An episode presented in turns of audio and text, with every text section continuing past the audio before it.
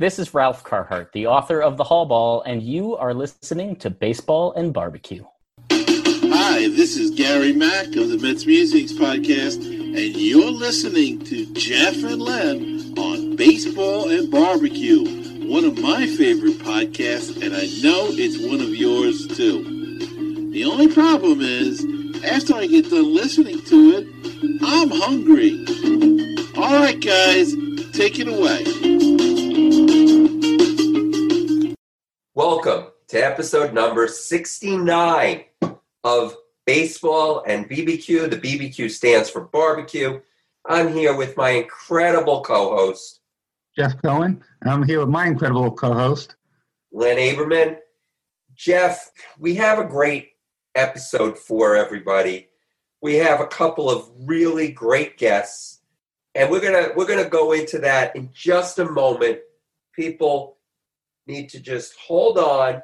We're gonna get to who our guests are, but I just want to quickly get to something that unfortunately we just learned about. I was all ready to take this episode in a different direction. I was going to go off on a little tangent, talk about something, but it seems so unimportant right now because unfortunately we just found out that your idol, my idol, Tom Seaver, unfortunately just passed away. So, Jeff, why don't you talk a little bit about that? Thank you, Len. It's we're recording this on September 2nd, and Tom Seaver passed away at age 75. He was, no question, the greatest Met player who ever put on a, a uniform. He was just the, the best. They called him the franchise, Tom Terrific. I remember going to many games where Tom Seaver pitched, and it was just just fantastic. All of them. He was, like you said, my idol, your idol. I remember actually being at Yankee Stadium when he won his 300th game. That was a, a special day. He he is, you know, just no words to say. He, he was just simply the best, near unanimous Hall of Famer, and you know he will be remembered a long time in in, the- in the history of not just New York Mets but baseball. It's a very sad day. One of the greatest pitchers to ever pitch. Definitely one of the greatest. Just amazing. And I, I just, we knew he was sick. It was no secret. He wasn't doing any interviews uh, anymore. You know, his his family uh, asked everyone to respect his privacy. You knew he was sick, but I guess you never, especially when you don't. We didn't hear any reports, and so you really don't know his condition. But very, very sad. Yes, very sad. Anyway, we send our, our condolences to his family, of course, and anyone who uh, was a fan of his, all baseball fans. And this episode, though, we do have two incredible guests. One, which kind of, I mean, it, it he he did play for the Mets. He was uh, an icon in New York, another New York icon. None other than we don't have Willie Mays. don't get all right, but we do have John Shea, who wrote the book, the incredible book, 24 Life Stories and Lessons from the Say Hey Kid. He wrote it with Willie Mays. That's right. So that's almost like I once went on a, uh, a tour in Rome, and the person that was giving the tour told us that she had sh- shaken the hand of the Pope. So she said, Does anybody want to touch my hand? Because Right. I touched the Pope's hand. So Right. he spent all this time interviewing Willie Mays and speaking to people that have been close to Willie Mays, that have interacted with Willie Mays. And John Shea was fantastic and enjoyed so much. That you know, the, the authors that we've had on have just been incredible. And John Shea, amazing. He's he's also, of course, a member of the uh, Pandemic Baseball Book Club, which we love to support. And then after John, we have a barbecue guest. And you know, I, I'm not even. He originally came on thinking he was a barbecue guest, but it turns out he's as much a baseball lover I think, as a barbecue lover. And that is none other than Doug Shining, who is from uh, the Road Cookers competition team. He's a representative for Traeger Grills. He's a representative for Head Country barbecue products, sauces and rubs and all the things they have. He's also an embedded correspondent on the Barbecue Central show. Not only that, but he's a rocket scientist. The first one that we've had on, maybe the last one we'll ever have on. Right. Just a fantastic guy. So we really lucked out because the episode has two fantastic guests. And I really think that our listeners are going to just love this episode. Great. And with that, let's get to John Shea. Say Willie, say hey, say who? Swinging at the plate, say hey, say who? Say Willie, that giant kid is great. Covering baseball for four decades, John Shea is an award winning national baseball columnist at the San Francisco Chronicle. He is seen regularly on the MLB network. He has written several books, including the autobiography of Hall of Famer Rickey Henderson called Off Base Confessions of a Thief. Also co authored Magic by the Bay How the San Francisco Giants and Oakland Athletics Captured the Baseball World. His newest collaboration is one is with none other than the great Willie Mays, who may very well be the greatest baseball player to ever put on a uniform. 24 Life Stories and Lessons from the Say Hey Kid is a wonderful book on the inspirations and influences in the life of Willie Mays. John Shea takes time out of his busy day to talk to us about this wonderful book and his relationship with number 24. Welcome to Baseball and BBQ, John Shea. Well, thank you. My pleasure. Welcome, John. John, I, I want to I want to get started on a day of May 14th, 1972, which is Mays' first game as a New York Met because I was at that game. I was 10 years old. I was there with my father and grandfather in the loge section of Shea Stadium. And I remember that game winning home run Willie Mays hit into the left field bullpen. And coming to New, coming back to New York was should have been was a, quite a thrill for Willie Mays, wasn't it? Well, it was. Although looking back, you said, you know, you wish you would have been with the same team throughout the career. That's pretty rare. You know, lately, what Tony Gwynn, Cal Ripken, Derek Jeter. I mean, it, it's far, it, especially for Hall of Famers, stick around a long time. You just don't see it. And even if teams move, you don't have any control out of you know over that. And if you're traded, of course, you don't have any control. You know, the same same thing with Hank Aaron. He finished uh, his last two years with the Brewers, so it, it's pretty parallel actually. Him going to Milwaukee and Willie going back to New York, but it's it was expected because there were rumors but it was kind of bittersweet. Yeah, he would love to retire a Giant, but he called New York home, man. So that's where it all began, began, and that's where he, you know, played with the kids in Harlem. It's where he made his famous catch. Uh, you know, he knew the nightclubs, he knew, you know, the places to go and uh, the sights to see. The, I mean, you know, they, weren't they weren't going to play at the Polo Grounds for very long, but you know, Shea Stadium was around by the time Willie came back. So he, he said he really enjoyed his last two years as a Met. The first year much better than the uh, second because the second was a 20 22nd season, and the first time in his career he went on the disabled list. Right, but also he, he the first his first year in the major leagues and his last year in the major leagues uh, both ended in the World Series. And That's it was true. nice of him to go out on, on top. Well, even though the Mets lost the World Series that year, he went. He was in the World Series. That was great. And they lost in 51 too. His only World Series win, 54. 54. He made Right. set the momentum for the sweep of the mighty Indians. You know, years later, he he, he lost in 62, seven games against the Yankees, and then 73. So that's four World Series. Though I'd like to say he played five because he played in the final Negro League World Right. Series, 1948, as a member and center fielder of the uh, the great uh, Birmingham Black Barons. True.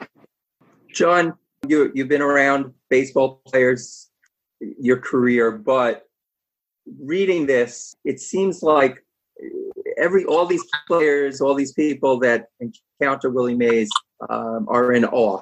You know, the fact they're, they're meeting their idol. How long did it take you before you got over the fact I'm sitting with Willie Mays? I'm writing a book about Willie Mays. How long did it take for that to wear off a little bit? Yeah, probably never. we, know we spent an awful lot of time together. We we did the math and we figured over hundred hours, and this goes back several years. And it, it yeah, yeah, you pinch yourself, you're amazed, you're thinking. One time he was actually talking with Hank Aaron on the phone, and I'm looking around and so who doesn't belong in this picture, right?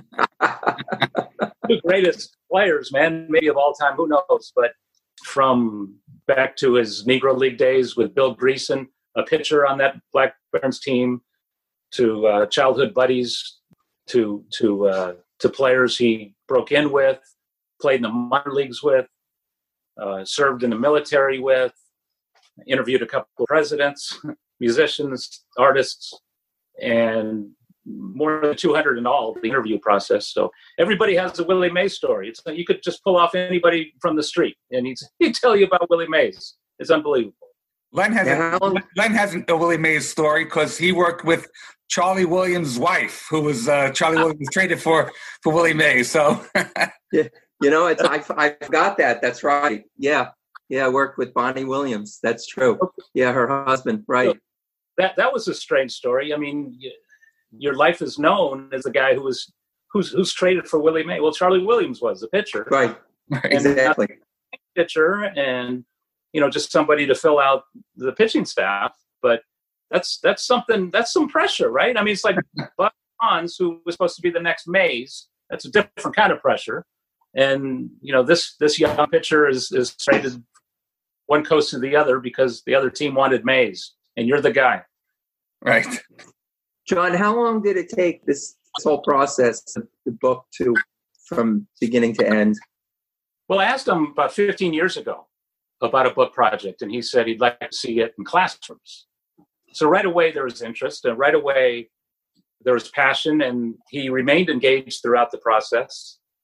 And it really kicked in, you know, in the past several years, and in the years beyond 15 years ago, I spent much of my time interviewing people, and you know many of those have passed you know alvin dark for instance you know several hours with him for the purpose of the book. And that was the manager he had in the early 60s in san francisco but also his teammate in new york uh, the man who made willie the first african american captain in baseball history.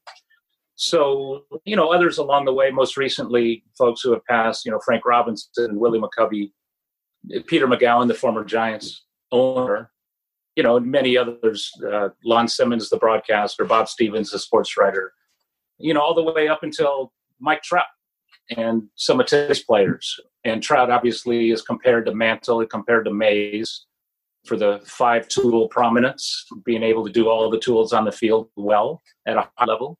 So it was unbelievable experience because everybody, like I said, had a Willie Mays story and you just didn't get people to say, no, I don't want to talk. Well, he was actually a six tool player, which you go into in the book, Right. which I thought was was quite interesting. Was his mind? He had a great baseball mind. Yeah. And, you know, this is well before the technology of today and the metrics that we use and the video and the scouting techniques. And it was up here for him. And he, he envisioned, he anticipated position teammates. You know, I spoke, spoke with uh, former teammates who talked about him like Marichal and Perry, Gaylord Perry, Juan Marichal, who met with him before games. They called him, they called it the three minute meeting in which he'd go over the lineup, what's working in the bullpen. Here's here's how I'm going to shade these guys. You know, all the way up to you know the shortstops through the years who were kind of the captain of the infield and Mays the outfield. But really, they looked at this guy as the manager of the team in a lot of the on-field manager who was just the step above everybody else. It's it's like you know, man on second, uh, Willie's on second. The guy hits a, a single up the middle, and Willie ran just fast enough or just slow enough to draw a throw to the plate. So so the trade runner would would advance to second base, and Willie knew he was going to be safe long at the plate. So just a just those little things that people think you know couldn't imagine now, he he seemed to do on a regular basis. Let's go back to his, his childhood. He, he was in Alabama, born in Alabama, raised by his father and, and his aunts. He had a very strong relationship with his father, and he, he he mentioned that he was even though he didn't have a lot of money, he wasn't deprived of anything. He had food, clothes, place to place to go, place to play ball. How how was his relationship with his dad? Well, yeah, it's it's it basically was living in poverty, Jim Crow era, deep South, born in Great Depression and raised therein as well. But his parents were young; they didn't stay together. His dad, Willie May, Howard May Sr., played ball, center fielder, smaller than Willie became, but quick as, as can be, a leadoff guy who butted, got on base, stole bases, nicknamed Cat. And he did a lot for Willie, obviously, baseball, but he did his best being around, couldn't be around all the time because he worked in trains, he worked in the mills, he played ball to put money in his pocket. It was Willie's mother's sisters who raised him for the most part. And this was first in Westfield, Alabama, which is no longer there, and then in neighboring Fairfield, Alabama.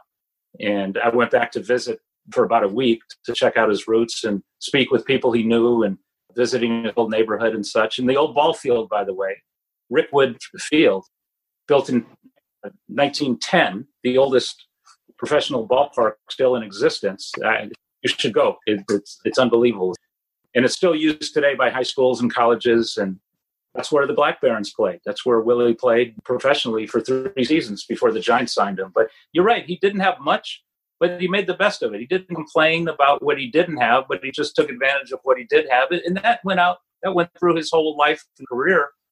If you you know think about it, he played in the Polo Grounds and Candlestick. They're really not conducive to to hitting 600 home runs, but actually, what 482 to dead center at the Polo Grounds, and the, the crazy wind at Candlestick that would blow balls down if any ball was hit in the, in the air to left field. So he adjusted and learned how to hit to right center and go opposite field and found a home, home run stroke that way. So, you know, he never complained about his upbringing or maybe drawbacks that he had along the way, but he tried to make the best of it. And that's, I guess, a lesson in itself as part of this book. Sure. His mother had went on to have ten more children. Is he keep in touch with any of his brothers or sisters? Are they still around? Not really. See, she did do that, but by then, you know, she was with a, a, another man, um, not Willie's dad. So Willie actually spent more time with Willie's aunts than than Willie's mother. Mm-hmm. While while he had a, you know, she was always in his heart, but you know that would never leave you. And she died quite um, while giving birth to the the final child. Um, right, the eleventh. Right, when she was only thirty seven. Right, right. Yeah. So she saw him in Birmingham and a little bit in the minors in New York, but yeah, she wasn't around like Willie's dad lived into his 90s. So mm-hmm. Willie's dad was always around. He came to New York with them. He came to the Bay Area with them, and he always made sure to call, you know, the, the managers early in Willie's career, whether it was Birmingham or Trenton or Minneapolis, the two farm teams of the Giants, or even New York, when he would call Monte Irvin, the great Negro leaguer who uh, was Willie's first roommate with the New York Giants in '51. So so Willie's dad was always there for him, always looking out for him. And that's one reason Willie says now that he kind of took the right path in life. You know, Mickey Mantle and some some of those Yankees across the river mm-hmm. didn't, didn't, live the same lifestyle as Willie. You know, Willie you know, Mickey later acknowledged that you know it cost him years in his career and years in his life. Mm-hmm. Right. Willie never picked up a drink except for winning those uh, go into the World Series. That's why I yeah. found very interesting in, in the book. The book is called 24 Life Lessons and, and Life Stories and Lessons from the Say Hey Kid. John, he got gets to New York. His manager is Leo Durocher, and some I see in here it, he says it's a perfect fit. Or his son, Leo Durocher's son, said it was a perfect fit for those two to to uh, get together. How so? Well, Willie keeps saying this. He never hollered at me. I, I, I don't know if I would use the term babied him, but was very protective of him and this is you know Willie Mays who went from the Negro Leagues, a you know great comfort zone. All these older gentlemen looking out for him on the road or at home, telling him where to hang out and where not to hang out, and he could rely on these fellas. and then the Giants sign him, and he's he's uh, assigned to uh, Trenton in the uh, Class B Interstate League, and he's the only man of color in the entire league. So he just graduated from high school. Imagine the culture shock. Sure. And this is years after Jackie Robinson broke into the big leagues. So Willie was hearing a lot of the same things Jackie was hearing, but you know, luckily it didn't, you know, deter him, uh, detour him, and he he he kept pushing and wouldn't let the bigots win, and you know, became the great man and ball player he became. But uh, yeah, it was it was tough for him in those early years, but but Leo, he got to New York and struggled. I mean, he, he was hitting 477 in Minneapolis in his second professional season with the Giants. And this was late May. And Leo gives him a call and says, We need you. And Willie says, What do you mean? I'm fine here. he said, Oh, we need you here. We're, we're were like 17 and 19. You remember that was the year that they just went crazy and overtook the Dodgers in the final day. And Bobby uh, Thomson hit his home run off Ralph Branca. But that was the year Willie got called up as a rookie. And, you know, at first he didn't want to go because he was so comfortable. Unlike in Trenton, where he was hearing some stuff he didn't want to hear, he finally felt more comfortable with the integrated Minneapolis club, and the fans loved him there. And so he got he gets called up to New York, goes 0 for 12, 1 for 25, crying at his locker. And he said, Leo, this is too fast for me, man. I, you know, I, I, I don't belong. And imagine Willie May saying that. Yeah. And Leo, said, listen, you're our guy. You're always going to be our guy. We just need you to play center field like you're playing, and you'll eventually hit. And sure enough, that's when he kind of took off at the plate, and you know went on to the career he he uh, he enjoyed. But he always thought of Leo as his favorite manager. Nobody else came close. I mean, there were some. There, there Alvin Dark, like I said, made him the first African American captain. Mhm. Um, Alvin Franks in the late '60s, he, he liked. In fact, Alvin kind of introduced him to the financial world. Uh, you know, Willie played in a time with no free agency, no agents. You had to uh, your own contract. You had to negotiate, and the most he ever made was one hundred sixty-five thousand dollars. So, so Alvin kind of helped set him. Um, Alvin Franks, uh, Herman Franks, I'm sorry, helped set him up in the late '60s there. So he really uh, he liked him for other reasons, but but nobody compared to Leo. the book is great. It's divided. I, I love how it's his numbers 24. You've got 24 chapters. In each chapter, Willie speaks, tells a story or whatever, and then you go more into it, more details, and it's just the stories that the things you learn about. Uh, just the four home run game that, and and here's where we can relate because he had bad ribs the night before, right? He ate bad ribs. and I've cooked some bad ribs as part of barbecue a few times. but who knew that I could help a player uh, hit four home runs? But he, he wasn't going to play that game. And uh, I forget who it was that, that talked him into it, I guess, right? Uh, somebody on the team, uh, forget the guy's name. Joey Amalfitano, Right. Yeah. Talked him Who would- into it. you know, who was a backup, you know, later became a coach and a manager. And the third base coach when Kirk Gibson hit his home run against Dennis Eckersley in game one of the 88 series. And uh, I think the second to last man in Sandy Koufax's perfect game. And uh, he was he seemed to be ev- everywhere. And he was there when when Willie made the catch in 54. He was in the bullpen warming up some guys. Remember the polo grounds? It was so big and vast that they could position the bullpens out in left center and right center. So Willie goes out to a little bit to the right of dead center, and not far away was was Joey Amalfitano uh, warming up guys in the in the bullpen. So anyway, the, greatest game in Willie's career was in Milwaukee when he hit the four home runs. But he wasn't supposed to play that day because, like you said, he and McCovey went out the night before. It didn't affect McCovey, but Mays was up all night, needed the trainer, and he was throwing up and you know, he played every game back then. I mean, he played 150 games, 13 straight years, which is a record that still stands, and nobody's ever going to break that. A lot of that streak came, to, came during the 154 game season. Right. So Mays never was out of the lineup. So it was like a news flash. Mays not playing, really? And so they're in Milwaukee, and he's sitting in the dugout, and Amalfitano comes up to him and says, "Try this bat." And Willie said, "What, what do you mean, Louis?" He called him Louis. He says, I'm, "I'm not even playing." So just try this bat. It's a lighter bat. So I said, "Okay." So we went up to take some BP, and everything he hit went over the wall.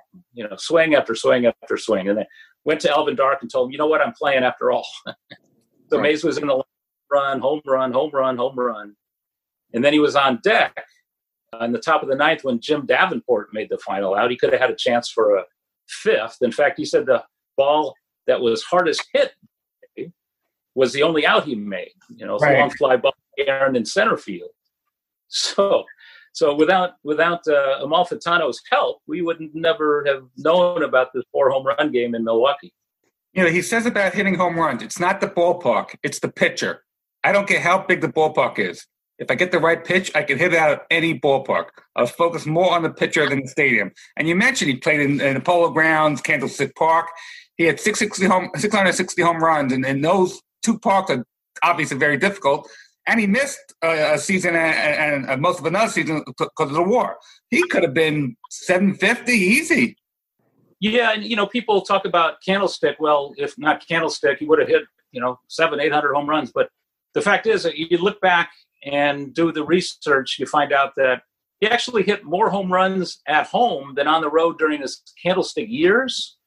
And you know that was a product of being familiar with your territory and knowing the pitchers and seeing the background and everything, which was to his advantage. But so you know, if that were equal, yeah, I think you have to look back to 52 and 53. He spent all of 53 in the Army, and from May to the end of the season in 52 in the Army.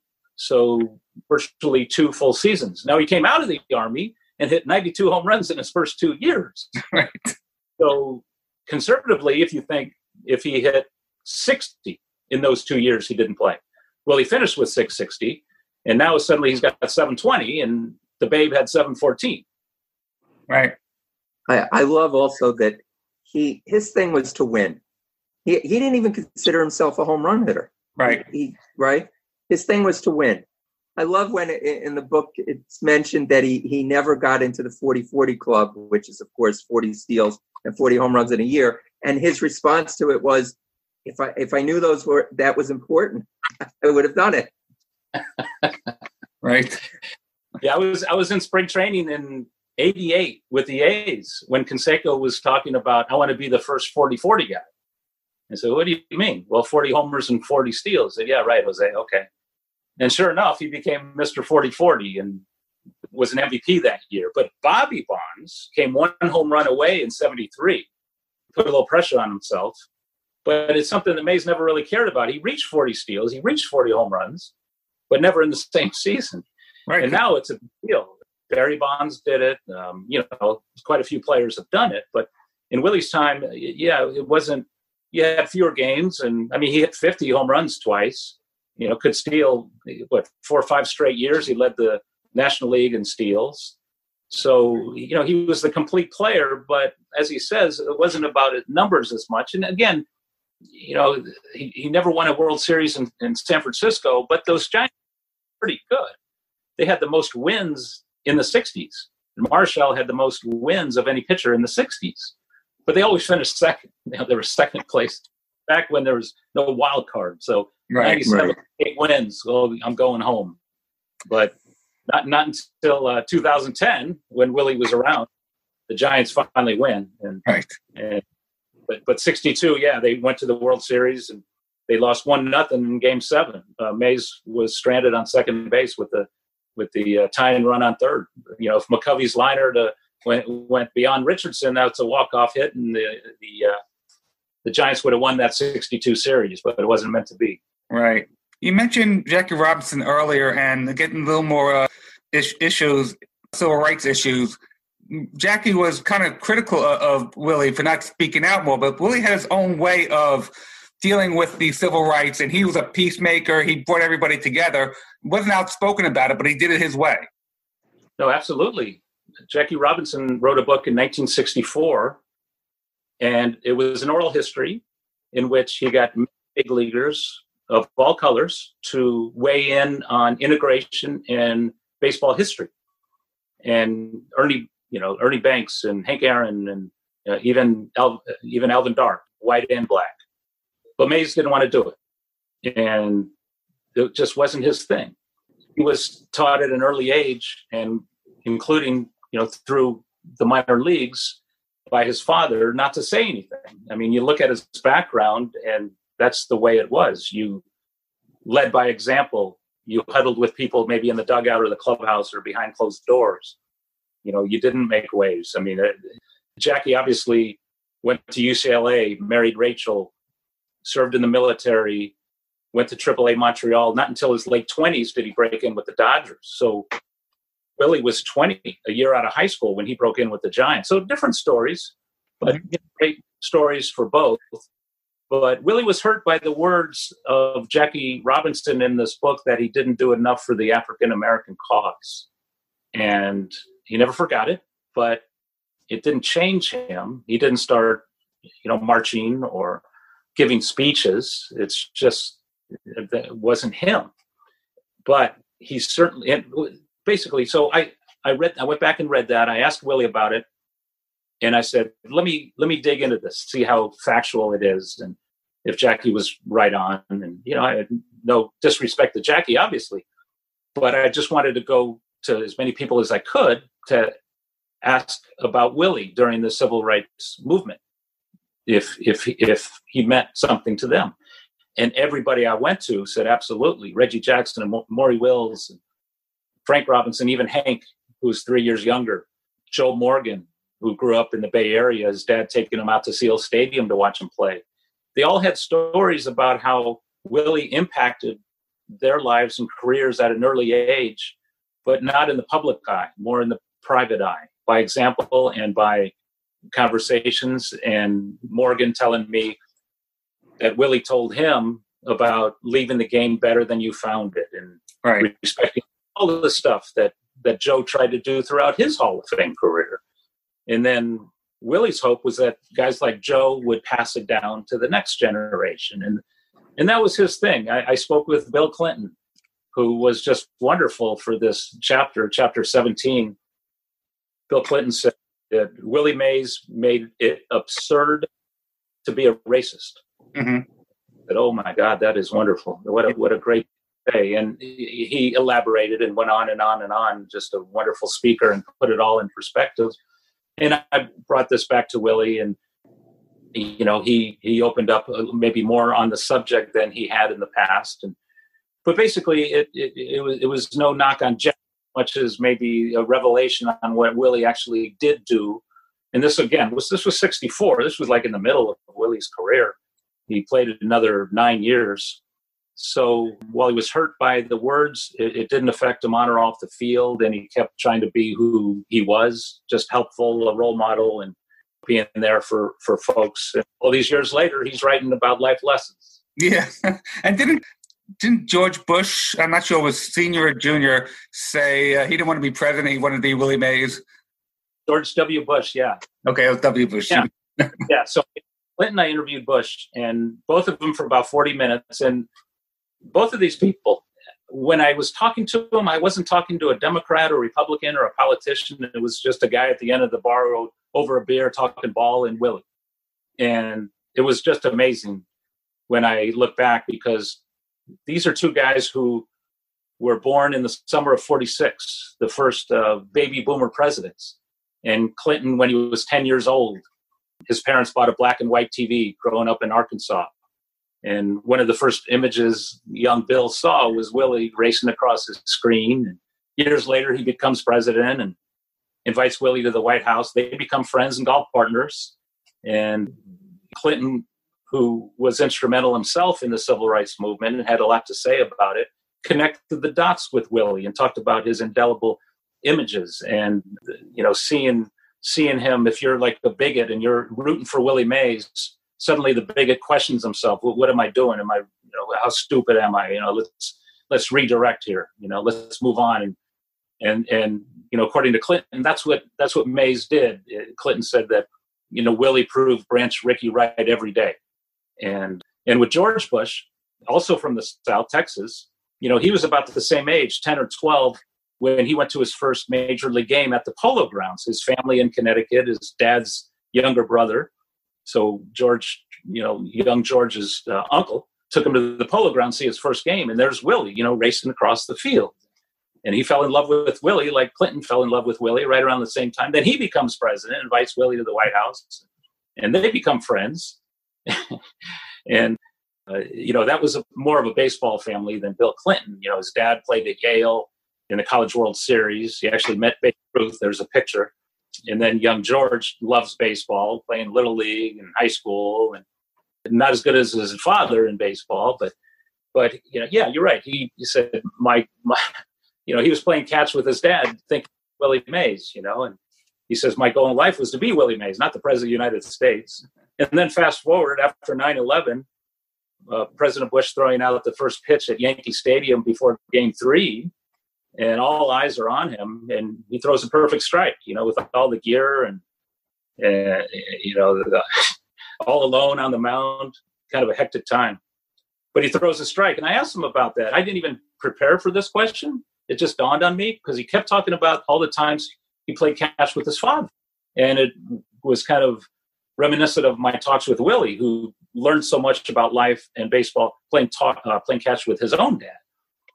So I drew the parallel when when I when speaking with him. I said, "This really reminds me of of what Willie was telling me. Your your games of catch with your dad, life lessons."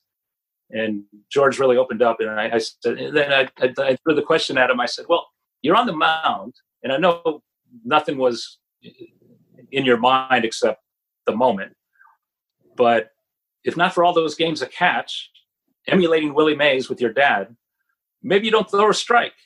And he said, "Yeah."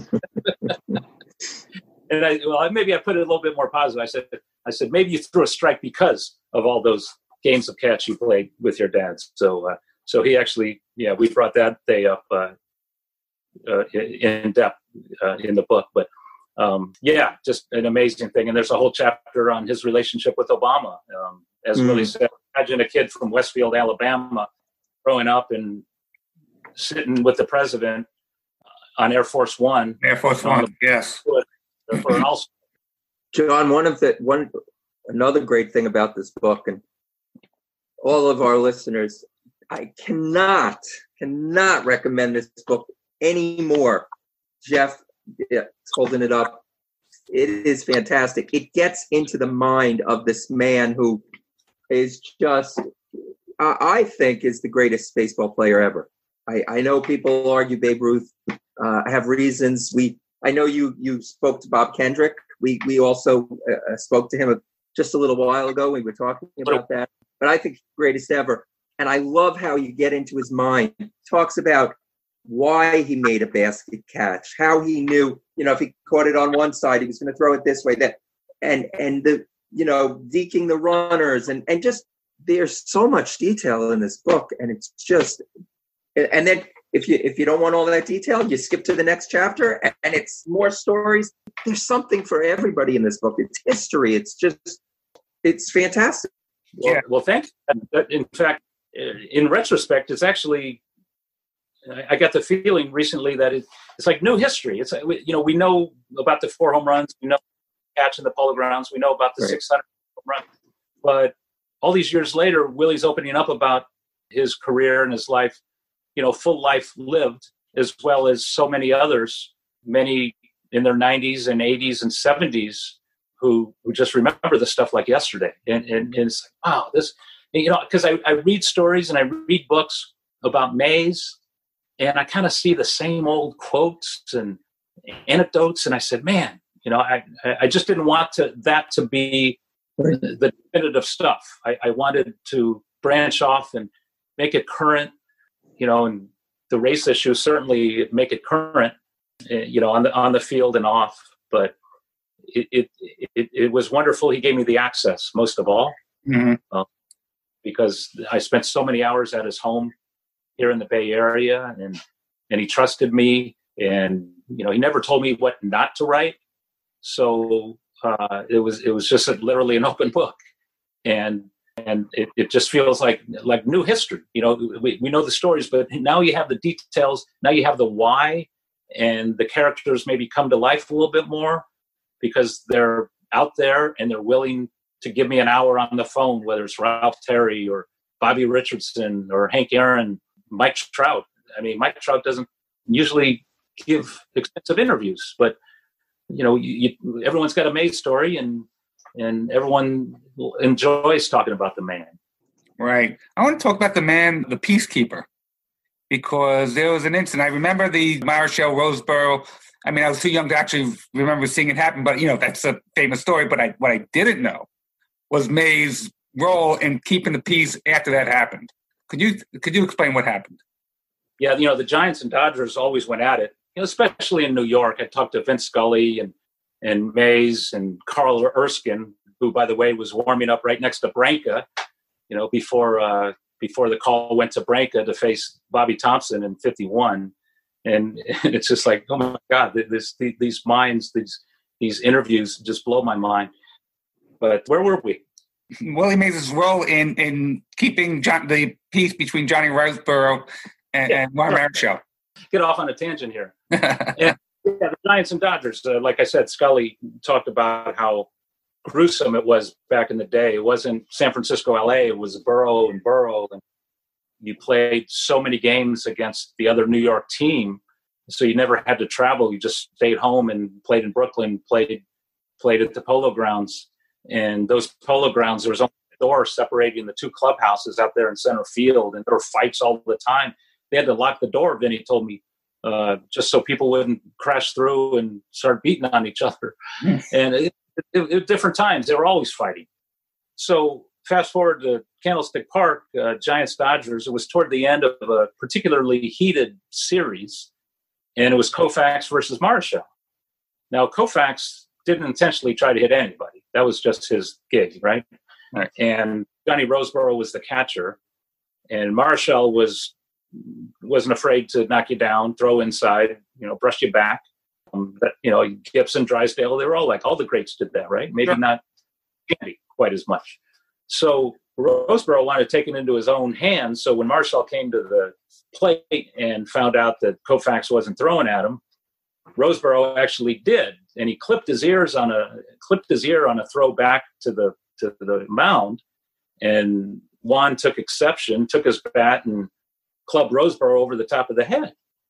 Something he regretted, you know, forever. Sure. And you know, luckily they became friends and learned from it and, and told their stories. But but in the moment, they just wanted to kill each other. Uh, Roseboro wanted to go after him and destroy him, and Marichal had the bat. So who grabs him? Who gets in the middle? Mr. Mays, who grabs Roseboro's jersey and pulls him all the way to the Dodger dugout. And you can see the way Willie tells it. You're right. That's exactly what happened. But imagine Willie Mays in a sea of Dodger blue, and nobody, you know, telling Willie, "Get off him." You know, I'll handle this. Get away from here, because everyone had so much mad respect for Willie Mays. Um, he wasn't booed at Ebbets Field. He wasn't booed at Dodger Stadium. So it was Mays who was the peacekeeper that day because, you know, Maury Wills looks back now and says that, you know, there could have been riots, you know, in, at the ballpark, uh, in the streets. Uh, it could have really carried over and gotten uglier. But as it turned out, you know, 14 stitches for Roseboro, a 14 minute delay.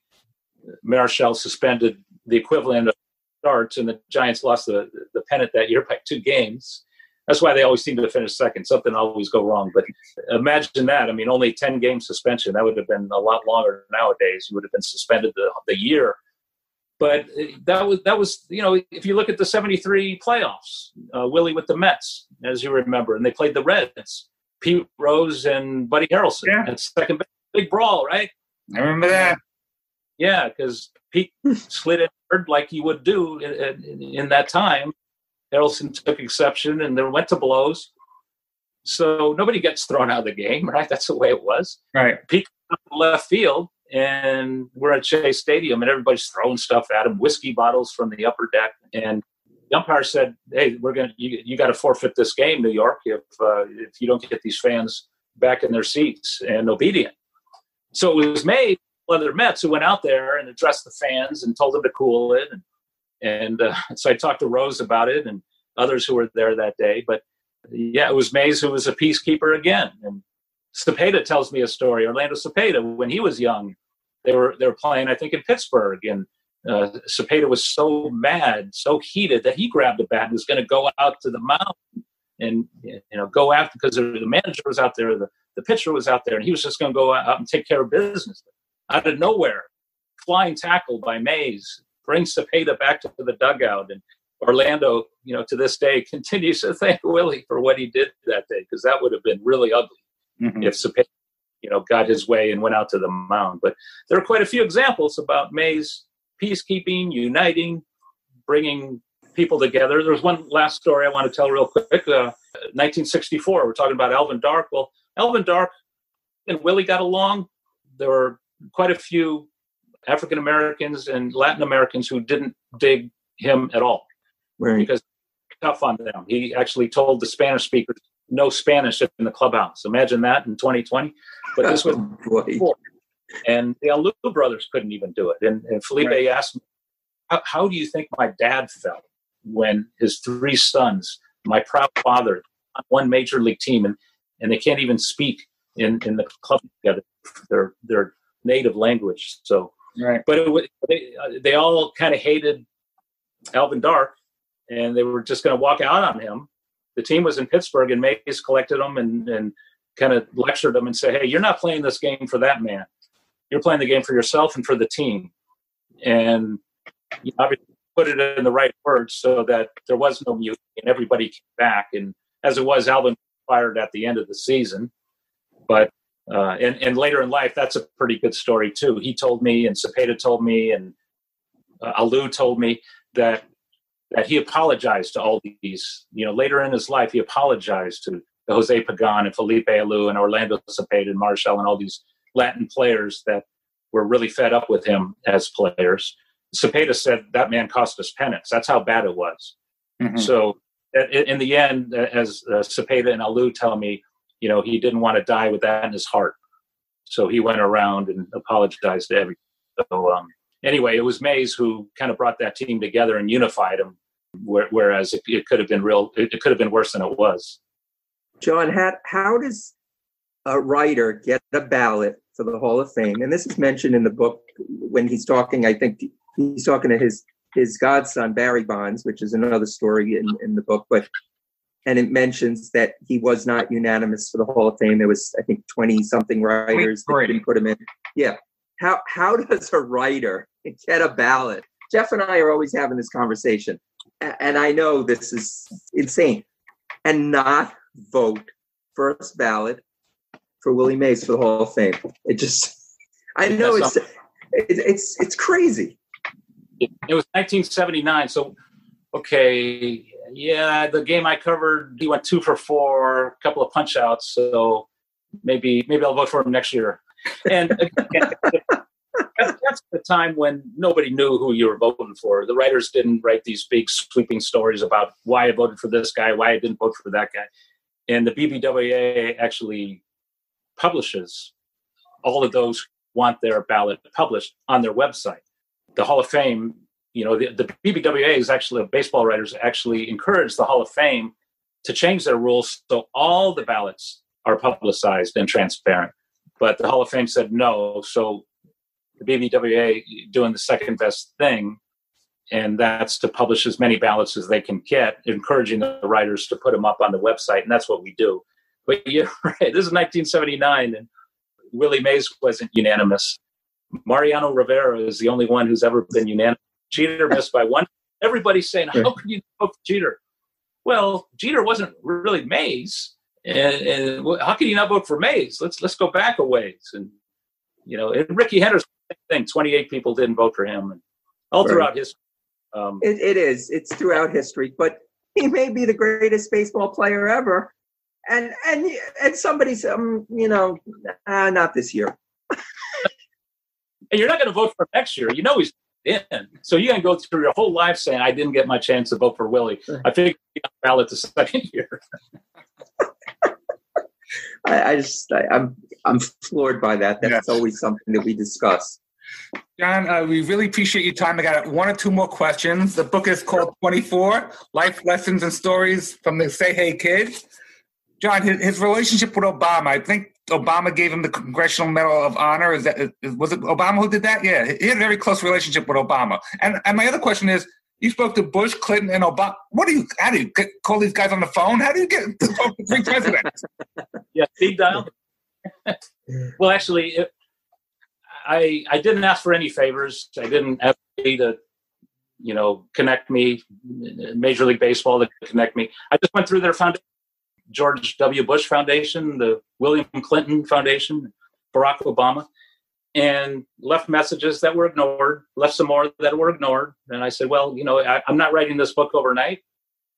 And eventually, they got in touch through assistants and said, you know, what, what's it about? So filled in the blanks, let them know. And, you know, months or weeks went by and you know, another try, you know, months and months and months, if not a year or two went by overall. So they finally said, uh, how about Thursday at 6 a.m.? I said, yeah, okay. so 40 minutes later, I have this wonderful interview and uh, boy, those two and, you know, Vince Scully and Bob Costas and Hank Aaron, you know, most, most of the time I could just have an outline of questions, but for those, I, I you know, I, I, really wrote them out. I wanted to be specific, but and, and you know, also be free to ad lib, you know, following the the theme or the tone of the interview. So yeah, that was that was wonderful. In fact, uh, Willie just signed a couple of books to to send out today to the two ex presidents. That's cool. yeah. So he has a special relationship with Obama. I know he flew in uh, Air. Force One. So tell us about that. Whew. So Willie met Barack Obama when Obama was a senator in Illinois, and you know the young man Willie, I'm not going to say take took under his wing, but you know cherished the kid, right? As he would say, I cherish the kid. and you know went on to become president and and you know the first African American to to hold the title, and you know Willie's just amazed that that he lived to to experience this day. And when you know election night willie didn't think it would be like this but he was worried for barack obama's life um, for several hours.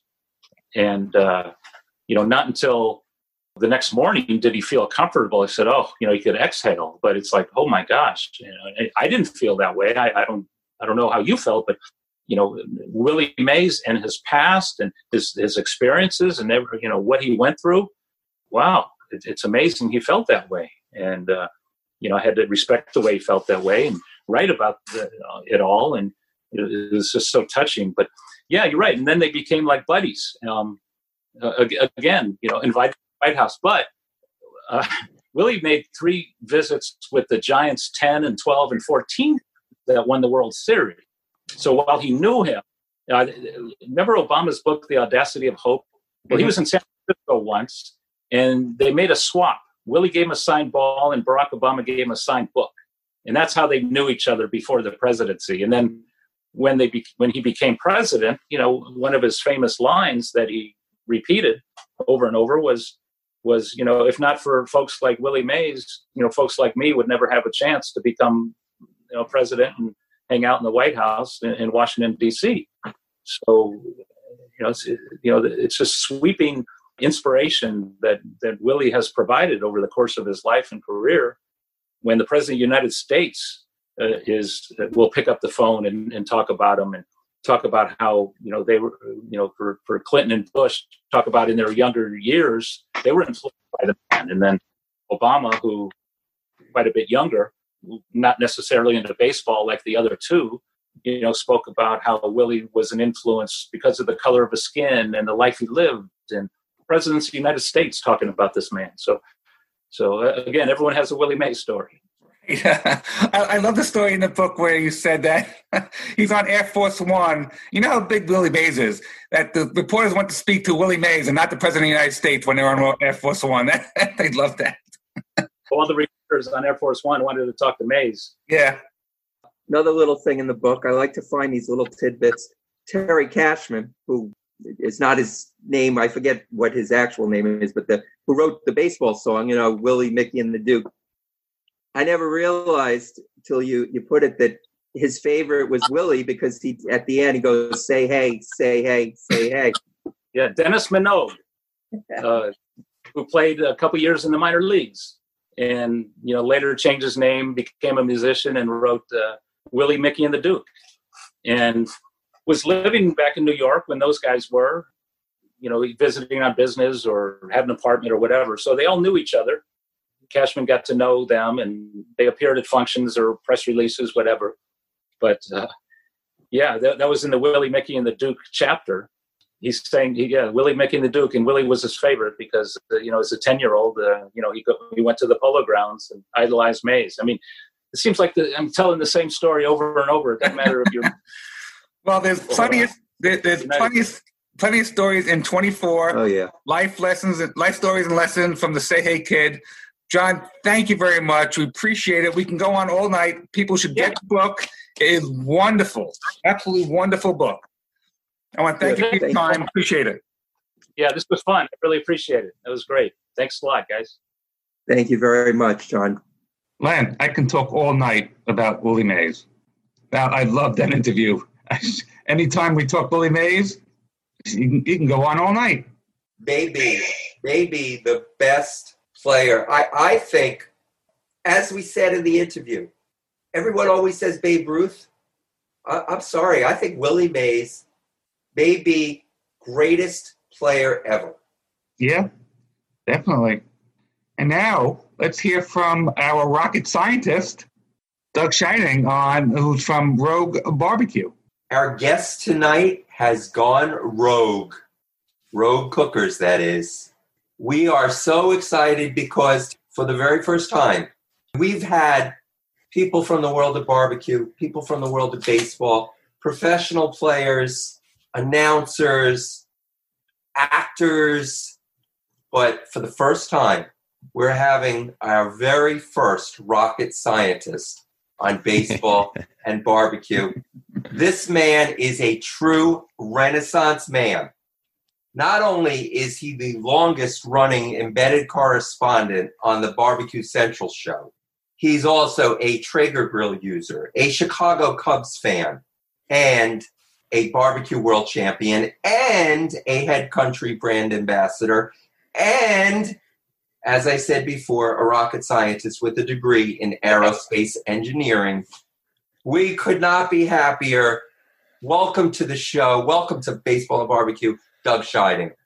Thank you so much. Your intros are always so good. So good. Thank you. and he's even letting you on being a Cubs fan, so, you know. I know. That was actually one of the, the top ones. It was near the top of the list. That was good, you know. you know, That's it's funny. okay. I'll give your Mets a little love in uh, in the course of this interview. So, not a problem. You know, we'll get to that, but it, it's funny because you have a voice that's very recognizable if you listen to the Barbecue Central show.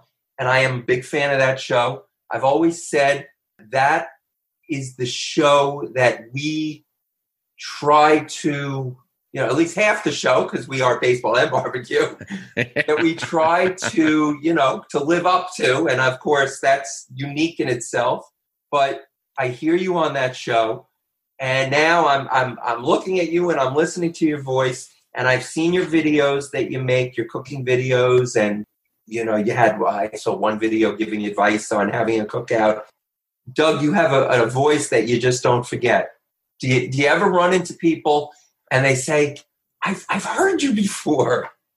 That Yeah. ever happen? yeah, I, I do. I do. So, but thank you for that. Yeah, I don't really know. It's not.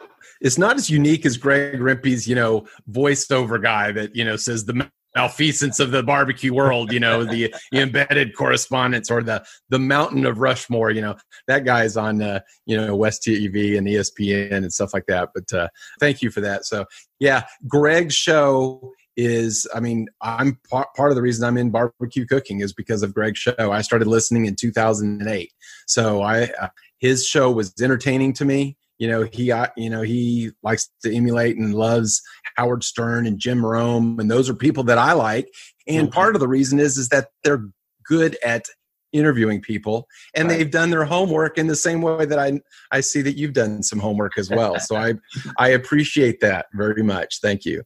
Yes, we. Uh, I, I am a big Howard Stern fan, and also I, I enjoy Jim Rome.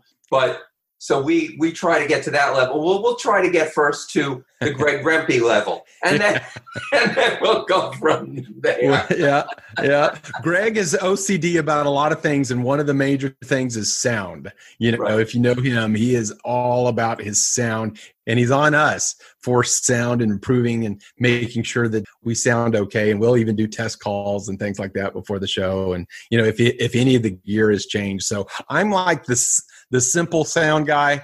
John has, you know, the, he does the production of the barbie, you know, the best Right. moment of the barbecue central show, and so yeah. But anyway, it's been a great, you know, being a part of that show. So it's been a lot, and so I get a lot of people that have heard me on that show, and I'll meet them at, you know, the NBBQA, the National Barbecue Cooking Association, and they'll say, "Oh yeah, I've heard you," and I'm like, "Oh yeah, yeah, yeah, I am on that show." So yes, absolutely. Well, how'd you get to that show? How, I mean, you you started as a listener, but how did you end up now as an embedded correspondent?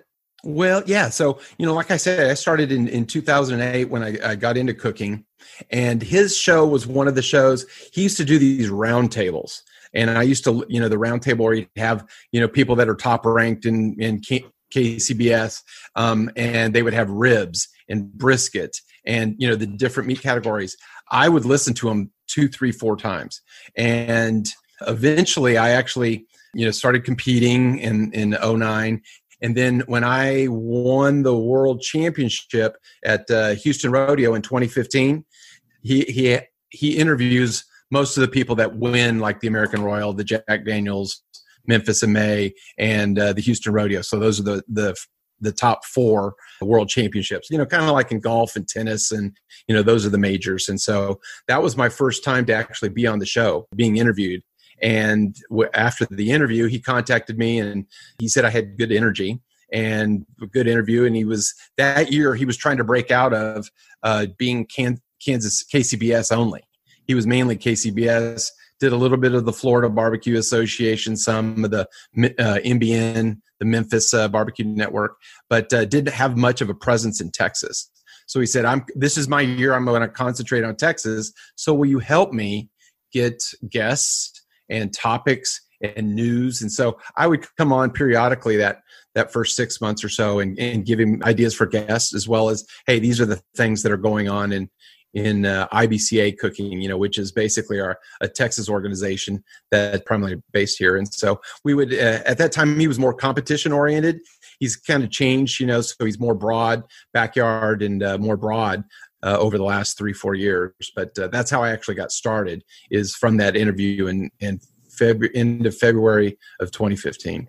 So, Doug, tell us, how did you get started into the barbecue world, barbecue cooking world, and how, how you come up with ro- rogue cookers? Well, yeah, that, uh, there's two questions there. So, h- how I got started in the in the barbecue world, actually, I used to be known as microwave boy. I would not, you know, if it if it took longer to make than eat, it wasn't worth the time. And and so, you know, I was always the microwave. But uh, uh, I was I used to watch Food Network Star. You know, if if you're you know Food Network, and Aaron McCargo, you know Aaron McCargo, Big Daddy's House, he won season four, and uh, he's from New Orleans, big personality, etc. I had just cleaned my uh, battery cables on my car on Saturday, and I saw his show on Sunday, and it was on ribs. And in his in his ribs, he put Coke when he wraps them. He puts co- Coke in there, and I'm like, well, dang, I just cleaned some battery terminals. I bet you that would tenderize some meat. So the kind of the science of that kind of got got got me interested. So that next weekend, I made racks of ribs using Coke and put it in put it in the oven. And I'm like, hey, this is pretty good. And so, you know, in terms of that's actually what got me cooking. And then baseball, as it relates a little bit to baseball, we started a throwdown at our live fantasy baseball draft. So that next year, I did I cooked my ribs. Someone else cooked. We cook ribs and go go head to head against each other, and he won two to one. But I really liked the smoke flavor that he had on his ribs. So I said, okay. So then that's actually what kind of got me into uh, into smoking is that that throwdown. And a neighbor asked me to participate in a charity content competition. Um, you know, maybe a couple months later. Yeah, it was about four or five months later because I had been practicing and been cooking on drums, ugly drum smokers, the vertical drums. Um, I actually made them for a while, and uh, he asked me to help participate in that charity. I'm like, okay. And I'm like, do you have a grill and you know pit? And he's like, no. So I we borrowed a neighbor's pit, and so then I was in, and so then we we practiced for a couple of months, and in that uh, first contest, we uh, it was about 53 teams, and we wound up finishing second in ribs. We got a belt buckle. In Texas, it's all about the belt buckles, right? I, I could care less about you know the trophies and stuff, and you know I want the belt buckle. So he got he got a belt buckle for ribs, second place in ribs of like 53 teams. I got a third place in brisket, even though we had a grease fire at 2 a.m. Uh, we had the the pit going the wrong way, so the grease was draining into the firebox, and so at two o'clock we heard the sizzle. But got third place, and we wound up getting third place overall. Beat three barbecue restaurants that were there and you know people and so then that's when the hook was set and so then we started cooking together. So i cooked with him for about uh, four and a half uh, years or so and so we cooked as a as a team. And then yeah then uh and then road rogue cookers were born well yeah because I, I it was a team and and uh he, he was gone for one contest actually the san antonio rodeo which has about 300 teams it's a really large one uh, probably you know, probably one of the top five in terms of number of teams. And so he was gone. And so I was the cook and I was cooking. We had a nice offset, a, a gator pit. It's a real nice offset. It's about 8,000 bucks made in Houston. A lot of the grills, nice grills are made in, in uh, Texas anyway. So I was cooking and I was, you know, and uh, my brisket that night i had a phone on my chest and every 20 minutes i had the alarm going going off and i go and see i see what you know how big of a piece of wood i need to stick in there. But um, short story long i wound up finishing 16th in, in chicken and second in brisket and fourth overall at that contest. And so when he came back he uh, i had told him that night and after i a few uh, cokes, I'd say, yeah, that I didn't cook the team recipe. He's like, well, at least we cooked the team recipe. I said, no, I cooked my recipe that got fourth two years before, and and he's like, okay. And so then when we got together as a team, as team members, myself, him, and our wives together, we I and that's where I was giving him the banner and stuff that we had won and but they didn't talk about barbecue for 30 minutes. And so I was like, something's up, something's weird. They were even poured Caymus wine. And I was like, okay. And so I turned down the second glass of, of Caymus wine.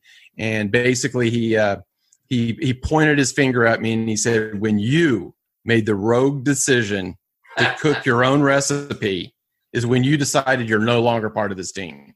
Oh. I'm like, okay. I said, you're telling you know we should dis- we should have discussed this and I uh, said babe get your shit let's go. And uh, so then as as we were leaving yes as we were leaving i was like well you know what what should i you know you know because he lives in my neighborhood but we uh, we were driving away and she goes he gave you the name rogue cookers. And i'm like yes of course he did. So the next contest which was a couple months later i had my trailer wrapped i had hats i had shirts and so that's how rogue cookers because right. i do kind of like to tweak things. I like to do whatever the hell i want. And so in the end it was one of the best things that happened to me in my cooking career. Great story. So we're friends now so yeah so and yeah but all's good now. Yeah i part of the fun of it is is you know doing different things tweaking and although i have to say when i cook now if well now we never have people over because you know we're it's the pandemic but right. we used to and you know you you'd have people come over and i'm sure you've become famous for your ribs or your chicken or something that when people come over they always want that same food probably. Yes. yeah. Right? And like i remember making it a little different. What this this seems different than the way you made it. Why don't you make it the other way? Why you do that? Uh, yes So then, how how does your involvement with Traeger grills come around? Well, when when I won the world championship at, at Houston, they they they took note. They really didn't know who I was, but so I'd been cooking exclusively on Traeger, and I was I think the first one to really cook in Texas, or at least on the competition circuit here in South Texas, totally on Traeger on, on a pellet grill. You know, mm. so you know we're men, and you know, beat your chest, and Oh, we're sure, you know, they- got to stay up all night, drink beer, and you know. Anyway, that- Pellet. Uh, yeah, yeah, exactly, ex- exactly. well, you know, if I can say, you know, some of them. So I cooked on pellet grills for mm. for a bit, and and you know they, yeah, I guess I can say it. Yeah, they, they used to call me the one nut cooker because I gave up one of them to to cook on pellet grills. But so anyway, so I was I was kind of infamous in in the beginning. But so then uh, when I won Houston, Traeger asked if they could use my name in a press release for an announcement for a, an event that they were going to have as part of the American Royal. Because when you win Houston, you get a, a an entry to the American Royal, the Invitational, and the Open. You know they do too, and then and then also the Jack Daniels, which is by invitation only. You know, hundred teams. So I told him, yeah, sure, you can use my use my name. And then they had a contest up there at the American Royal, and they were giving prizes, a thousand bucks and a trophy for the best uh, Traeger cookers. You know, so you had to enter, and so I actually wound up being the best uh, pork of all things, the pork cooker at the American Royal, and, and wound up getting like 24th in, in pork there out of 600 teams when we were there. So um, that was pretty good. And then I got like 20 something in beans and stuff. And so, so then they took notice of me. And then when we went uh, again, and then they, we started talking about coming on as a consultant. And then at the Jack Daniels that same year, we uh, went and we got first place in Chef's Choice and where we cooked actually steak and uh, Hasselback potatoes. Something we did it because it was easy, not because we really thought we were going to win. But sometimes the simple things, you know, keep it simple, and it does better. So after that, they uh, they decided that they wanted me to come on and teach some classes, and so then I fo- started a formal relationship with them with a you know contract and and things. So um, uh, so I I teach classes for them. I do events. You know, sometimes we you know probably one of the best ones was going backstage to cook at Zac Brown, you know, at his had one of his concerts and stuff. And um, this year we did the ESPN Game Day with Texas and LSU played up in Austin, so we cooked for the uh, the ESPN staff and stuff. So so we do events and and do things. And one of the things about be cooking on a Traeger is um, rather than you know it's it's not a fire management contest, so the Traeger takes that away or whatever pellet grill you have. Even a drum will do that if you cook on a drum once you get it settled. But I work on recipes. So I probably have 25 recipes out there. Traeger, I've got 11. I've got probably 10 or so, 11, yeah, with uh, Head Country. And then I just started publishing some to to to Robyn Lindars' Grill Girl. If you know her, Greg, she's on Greg's show. So I just started publishing some there. So I like the recipe development. And my, my my approach to cooking is science oriented. Obviously, being an aerospace, you know, recovering aerospace engineer, you know, like a recovering CPA. But you know, so I, I like to tweak one variable, like you, you were saying, Lynn, in terms of why didn't you cook, you know, cook it this way or that way. I'm different than a lot of cookers. I cook food that I like and turn in. A lot of competition cookers don't like the food that they turn in because they, they're really just trying to, you know, for one bite, et cetera. Texas is different than Kansas City, KCBS. KCBS has cert- certified judges. Texas IBCA, we have people off the street. It could be, you know, Bobby Sue and Billy Joe and John and April. You know, just people that are, that they volunteer to come. So it's just anybody, and so you know their palates probably are about the same same as mine. And so I like to cook the, way I do. But in my cooking, I'll tweak one variable at a time. So I will change one rub. I'll change one injection on the brisket, or or you know, because usually on a brisket I use three rubs and you know, use use a combination of for the injection or stuff. So I'll just do different things. Like on my ribs, going back to Aaron McCargo, I still use Coke as my wrap uh, in in the wrap of my ribs.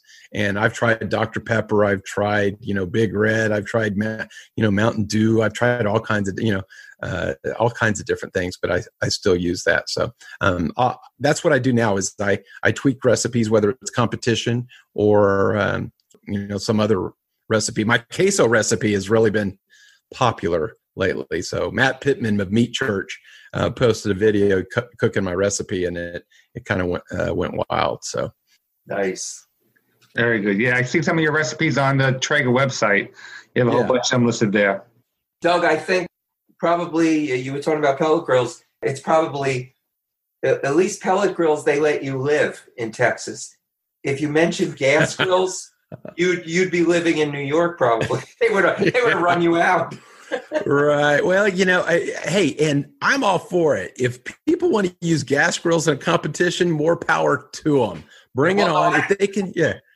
But uh, yeah, yeah, yeah. No, I have a two thousand dollar, uh, well, three thousand dollar gas grill that I never use. So sitting out back, and so then I built a concrete countertop around it, and so that I'm not. My wife wants to give it away, and I said no. I built the you know the the countertop, but yeah, I haven't cooked on a gas grill, and I can't remember how long. So But it's funny, we had on Ed Randolph and uh, we actually oh we just yes. released that episode and he just, you know, he of course wrote the book Smoked and then his most recent one is he wrote for Traeger, you know, recipes for Traeger.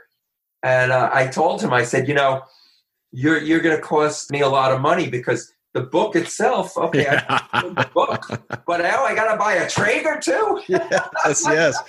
Actually, I just listened to that re- uh, that uh, that show on Tuesday. I ride my bikes now instead of going to the gym, and so I listened to that show. So, yeah, Handsome Devil Barbecue, Ed Randolph. Yes, absolutely. Yeah, you know, he had a, a great story how he came up with his his name, and you said, well, so Yes. you. I mean, great yes, story. yes. His- his- yeah, his, his daughter, I think, called him Handsome Devil or Yeah. something. So yeah, yeah, yeah. So yeah, I remember that. So yeah, I'm gonna buy that book. I had seen, I had seen and heard about that book, but then listening to it, I'm like, okay, I've got to, I've got to We did it. read this. All book. right, yes. We did Absolutely. it. Uh, okay. commission.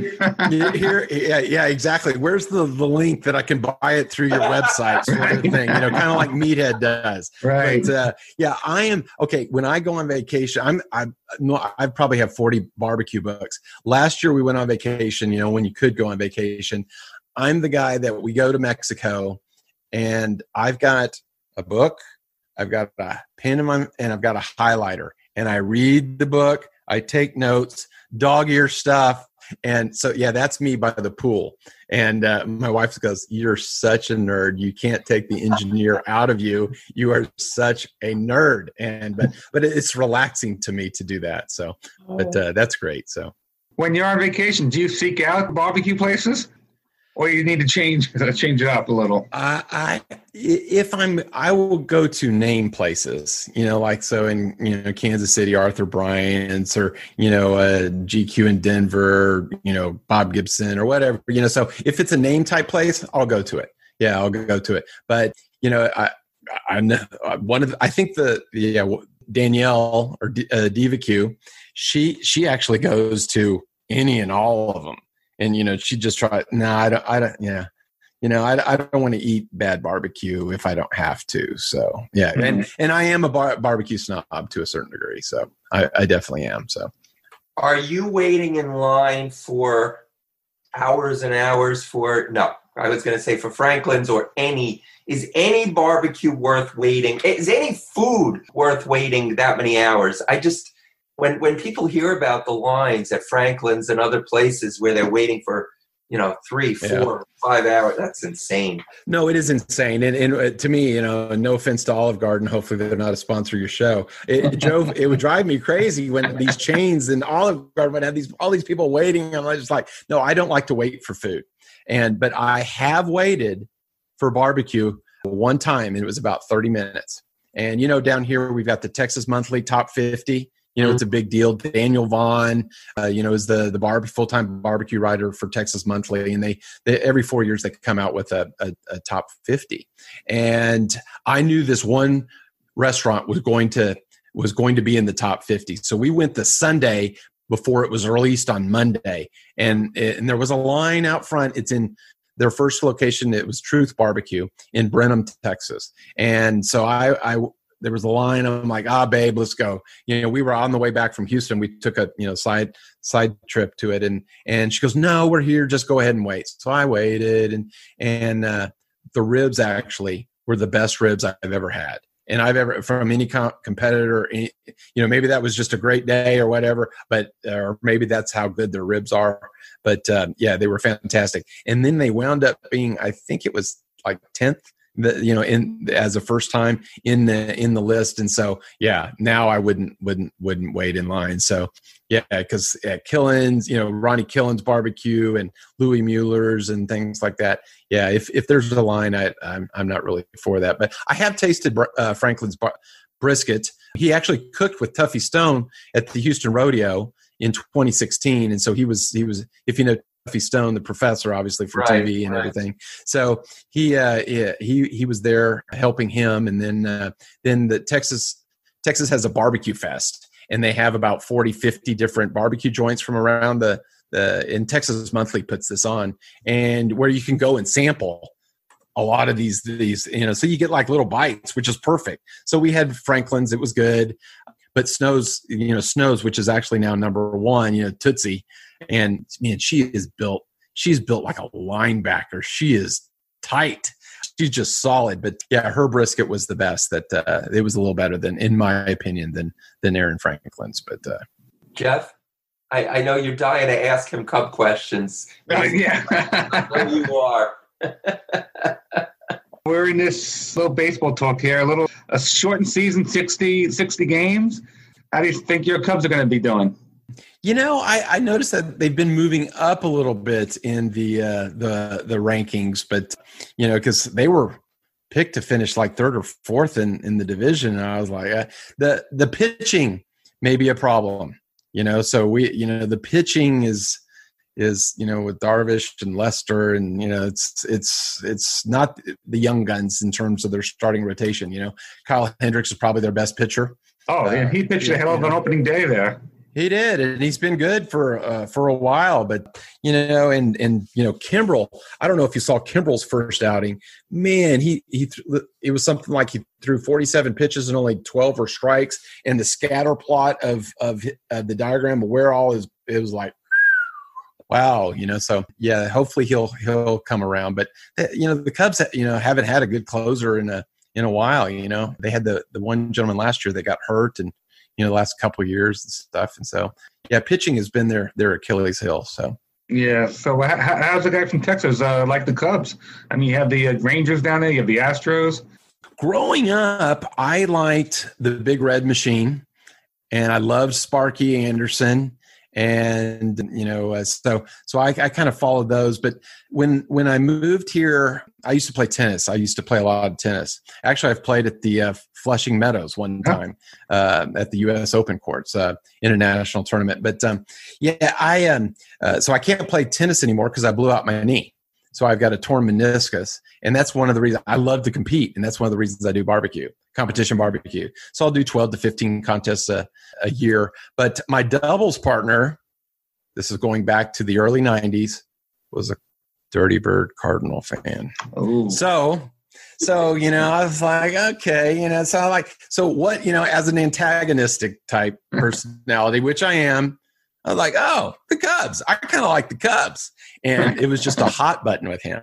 So then I started really liking, you know, I got my Cubs shirt, World Champion shirt. You know, I, I admit I cried when they won, but yeah, so I I uh, started liking the Cubs and and rooting for the Cubs, and then you know in fantasy baseball I would draft a lot of Cubs, and you know you, which is the wrong thing to do. You should never draft your own team that the team that you like in fantasy baseball. So I tried not to draft. In, Although I have Kris Bryant this year, but so I try not to draft any any of uh, any of the Cubs in, but I always wind up doing some. So yeah, I've and we our fantasy baseball league has been going on for 20 years. This is our 20th year. wow. Yeah, so it's it's been a long time. Great. Well, you know, this, I mean, this is a wacky season anyway. Who even knows if they're going to finish it out? Now, you've got the Marlins, half the team testing positive for Oh. Now you've got a couple of Phillies, not players, but coaches. And of course, the Yankees didn't travel to their game because they were going to be in the same locker room that I guess The well, yeah, the Marlins. I think the Marlins were playing the Phillies, right? And Yeah. so yeah, so then the Yankees were going to go and Play be in that same locker room with the Phillies, and so now that's been that's been postponed. I haven't heard if any Phillies have uh, you know have tested positive. But but uh, what 14, 15 of the Marlins did. So yeah, it's it. I'm not sure because so many games are now being. I mean, they're delayed, canceled, whatever. So how they and and of course, when people are listening to this, it'll probably be we'll know if there's a season. know pretty soon, but they just I don't know. They, but they're not leaving themselves any time to make up games. No. Playing, you know, 60 games in what, like 65 days, 67 Yeah, days? it's only like seven days off, I think is all they have. Yeah. Seven days. And How are they yeah, so? I I don't know. I, I really don't know. So yeah, it's it, it's going to be a, a weird season, and you know, and, and even for all sports, whether it's baseball, football, or, or or whatever, you know. So maybe the you know being in the bubble, the NBA that might work, you know, but uh, you know, football, foot, you know, baseball's the least contact sport, so you would think you would think it it, it wouldn't be as bad, but um, yeah, so it, it it's off to a bad start. That's for sure unfortunately. It's good Yeah. to see games. It, I mean, it is good to see some games, but all right. So that was part one of Doug Scheiding, rocket scientist, barbecue expert. Just great interview. Hope that you guys enjoyed it as much as we did. I cannot wait for two weeks so I could find out how that interview ends because I really enjoyed it. Sorry that we had to make it a two parter, but you know what? It's going to be worth it to listen to the second part in two weeks. Really great guy. And Jeff, as I've said so many times, one of the best things about this podcast is the people that we meet. And John Shea and Doug Scheiding were two fantastic people. So glad that we had the opportunity to speak to them. Totally agree, Len. Totally agree. And with that, we will see you in back in two weeks. And now we have baseball always brings you home from our friends Dave Dresser and Shel Krakowski.